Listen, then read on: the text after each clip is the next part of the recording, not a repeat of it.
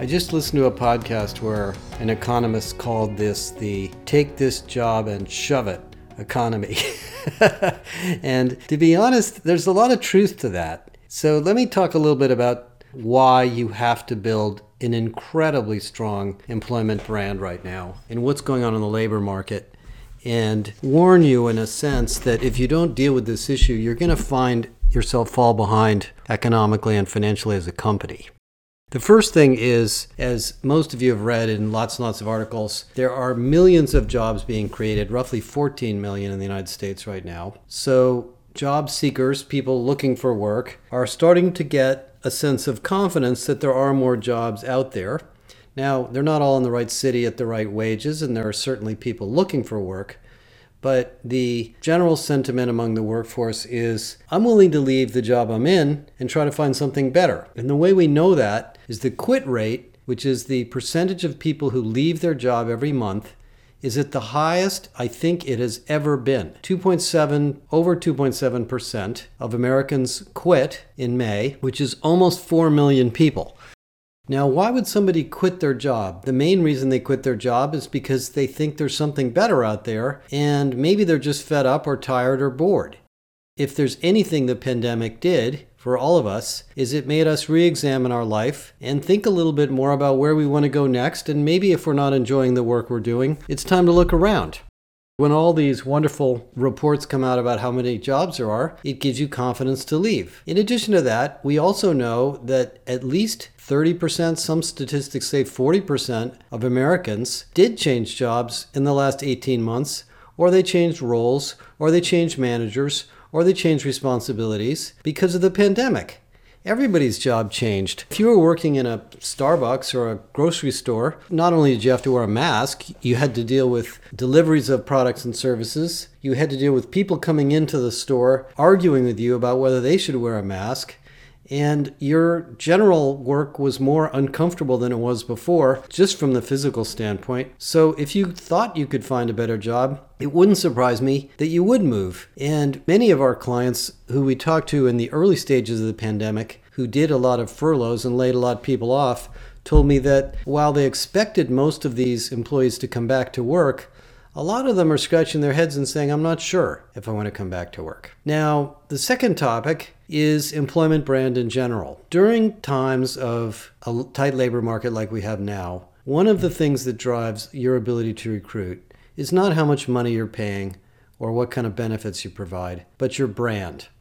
And brand is a vague term, but relative to a job seeker, it's a job seeker's perception that your company or your job is going to be great for them. Now, nobody really knows when they take a job if it's going to work out nor does the employer really know if the employee is going to work out. But if they get a sense from their peers, from their friends, from the website, from articles they read, from the products they buy, that this is a great company, they're going to want to come work for you. And they pick that information up in many, many locations. They might go to Glassdoor, they might go to LinkedIn, they might talk to people that have worked there, they might talk to your recruiters, they might look at your website, they may buy your product and see if it's any good. There's a lot of things people do to get to know an employer. And whether you are responsible for all of these things or not, if you're an HR person or an HR leader or a talent acquisition executive, you have to think about all of those things because every time a poor article is written about your company or a Glassdoor rating is poor, it does affect the potential for a great person to come work for you. Now, the flip side of that, of course, is a lot of the way you hire great people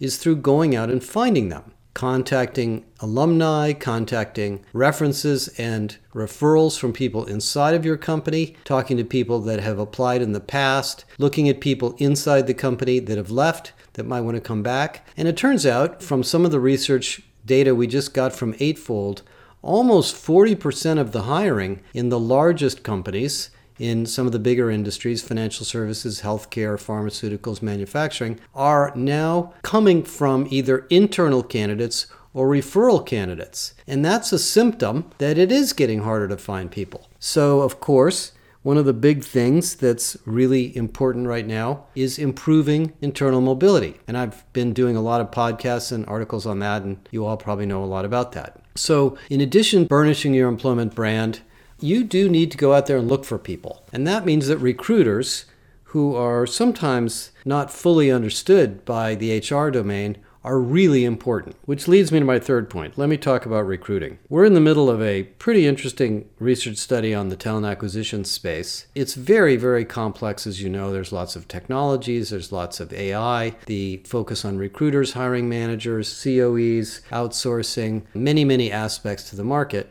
But of all the things we've studied and all the companies we've talked to, the recruiter always comes up as one of the most important parts of the equation. Now, lots and lots of vendors and articles have been written about why we want to automate recruiting and get rid of the role of the recruiter. Well, I, I hate to say this, but that's not going to happen. We can automate the way people apply, we can automate screening, we can automate background checking, we can automate scheduling of interviews, but recruiters play a critical role. It's sort of like saying we don't need salespeople in the company. We're just going to put together a great website and make it really easy for people to buy things. Human beings want to talk about opportunities. They want to understand your company. They don't know what's going on inside of your company. They don't know why this opportunity is good for them. And of course, your hiring managers want to know why this person is a good candidate. Recruiters have this magic ability to match candidates to jobs. I remember interviewing the head of talent acquisition for one of the largest oil companies many years ago. And we were talking about how hard it was at the time to hire exploration and production engineers. And PhDs in chemical engineering and oil and production are very rare. There's only something like less than 10,000 in the whole world. So if you want to hire great engineers that know how to go out and find oil, which used to be a big deal and it probably still is, you've got to fish in a pretty small pool which means the odds are if you can't get somebody out of college or maybe a graduate student to come work for you, you're going to end up poaching somebody from another oil company. Well, this head of recruiting said to me, of all the things we've studied in how to attract those great people and all of the tools we have at our fingertips, including pay, bonuses, career programs, employment brand, etc., he said the number one thing of all is the quality of the recruiter. And he said, not only do we know statistically that the quality of the recruiter directly impacts our ability to hire great candidates, we also know that if you look at that candidate five to 10 years later, if they were highly successful, it always goes back to that great recruiter. So recruiters don't only understand how to talk people into coming to work for you, they genuinely understand the fit and whether somebody is going to be a good match with your culture, your job, your company, your industry, and all the various things you're working on. So, what do we need to do with recruiters? They need help. They need training. They need information. They need relationships with hiring managers. We need to give them easy to use tools. In fact, L'Oreal, who's one of our large academy clients, told us that of all the things they want to spend money on right now, training and engaging recruiters is number one. And I think that's a really, really smart decision. The fourth thing I want to talk a little bit about relative to the labor market is data. There was a very interesting merger, or really was an acquisition that was announced this week, and that was the acquisition of EMSI, EMSI, also called economic modeling, by Burning Glass. Now, Burning Glass is a data company located in the Northeast that started out many, many years ago as a resume parsing software company. And they found that that particular industry was becoming a commodity, and so they pivoted and became a data company. And they realized they had really good software to identify and scrape job descriptions and job postings from the public internet and amass an, enormous database of jobs. Now, what do you do with a big database like that? You can look at trends in job titles, trends in trends in skills, trends in experiences. There's actually a lot of important information that comes out of that database. And so, Burning Glass started developing analytics tools and selling that data to public policymakers, local and state governments, and many of you in recruiting. And simultaneously, another company out in Idaho by the name of EMSI did the same thing. Now, it turned out that EMSI was a little bit of a better software company, and a lot of the tools and aggregated analyses and offerings that EMSI built were things that Burning Glass aspired to have. However, Burning Glass had a larger customer base and deeper pockets, so Burning Glass ended up buying EMSI. Now, why is this relevant? Because that combined company, which is now called Burning Glass EMSI, which is a little bit of a mouthful, is now a very large provider of data about the job market. And I would suggest that if you're a big company and you're hiring hundreds of people, you probably need to look at data of the jobs that you believe you need over the next three, six, nine, 12 months. Where are the people that would be good fits for those jobs? Where are they coming from? What roles are they in today? What adjacent jobs have relevant skills for those jobs? What are the job titles that you should use to most likely attract those people? What are the job titles that your competitors are using to attract those people? What are the levels of those jobs that are available in different parts of the market? Or in the labor force or in your competitors. That's really, really important data. Now, LinkedIn sells some of that data through their Talent Insights product, but the Talent Insight product was really designed as an off the shelf solution, mostly focused on employment brand. The Emsi Burning Glass company will be able to sell you data or give you analysis that's much more specific. One example a large healthcare insurance company we worked for, with for many years hired Emsi to look at all of their job descriptions in the nursing and healthcare related roles in many of their service centers, and they found a bit of a mess. And they used the Emsi database to consolidate and streamline those job descriptions, move them to titles that are most likely to be successful in the markets they serve, and move the job openings to the cities where they're most likely to attract those people we did an interesting study with Emsi, which we're going to continue, which we call the tribes of HR. And we actually did an extensive analysis of all this data for HR professionals we happen to identify 14 tribes, 14 groupings of HR people. Those groupings are related to their experience, their academic background, the types of jobs they had. For example, people that do payroll and data processing are not the same as the people that do learning and development. They're not the same as the people that do recruiting. They're not the same as the people that do technology. They're not the same as the people that do legal compliance and diversity and inclusion and so forth. And it turns out when you look at those tribes, they're located in different cities. Some cities have a lot of people in one area of HR. Some cities have a lot of people who are in another area of HR. It's somewhat historic based on the universities in those cities and where large companies located their workforces. But if you happen to be looking for somebody in Tribe A and all the people in Tribe A are in Minneapolis and you're in Houston, you may have a hard time finding them in Houston and you might want to locate them in Minneapolis or open the job rec in Minneapolis. And so that whole issue of how you use that data to recruit is really important. And by the way, that kind of data should be used on an ongoing basis to look at your workforce and your team and make sure that they're at the right level and at the right skill level as your peers. And to some degree, those companies can help you with that. Not completely, but to a large degree, they can be helpful. The fourth issue or fifth issue I want to talk to relative to the labor market is this whole issue of job design and employee experience. If you go back to that idea of take this job and shove it, why do people leave jobs? Well, there's all sorts of reasons. I hate my manager. I'm not going anywhere in this company. I'm underpaid. I'm poorly treated. I don't like the work. I don't like the commute There's a lot of reasons. The problem you have as an employer is you have to get rid of all those reasons. You have to find a way to take all the people in your company and minimize the number of irritations they have coming to work. And that, in a sense, is what employee experience is all about. We are actually launching a big program on hybrid work right now and also finishing this massive study on employee experience. And as I was talking to some people about it, I realized there's essentially two possible ways to think about employee experience. One is you can have a fairly grandiose view of the problem, look at Maslow's hierarchy, start at the top, and focus on mission, purpose, career, aspirations and do all sorts of really exciting things to attract people to your company because it is a place to fulfill your dreams. The second is you can do the opposite of that and you can say, what is it about our company that's really bugging people? What are the things that drive people crazy?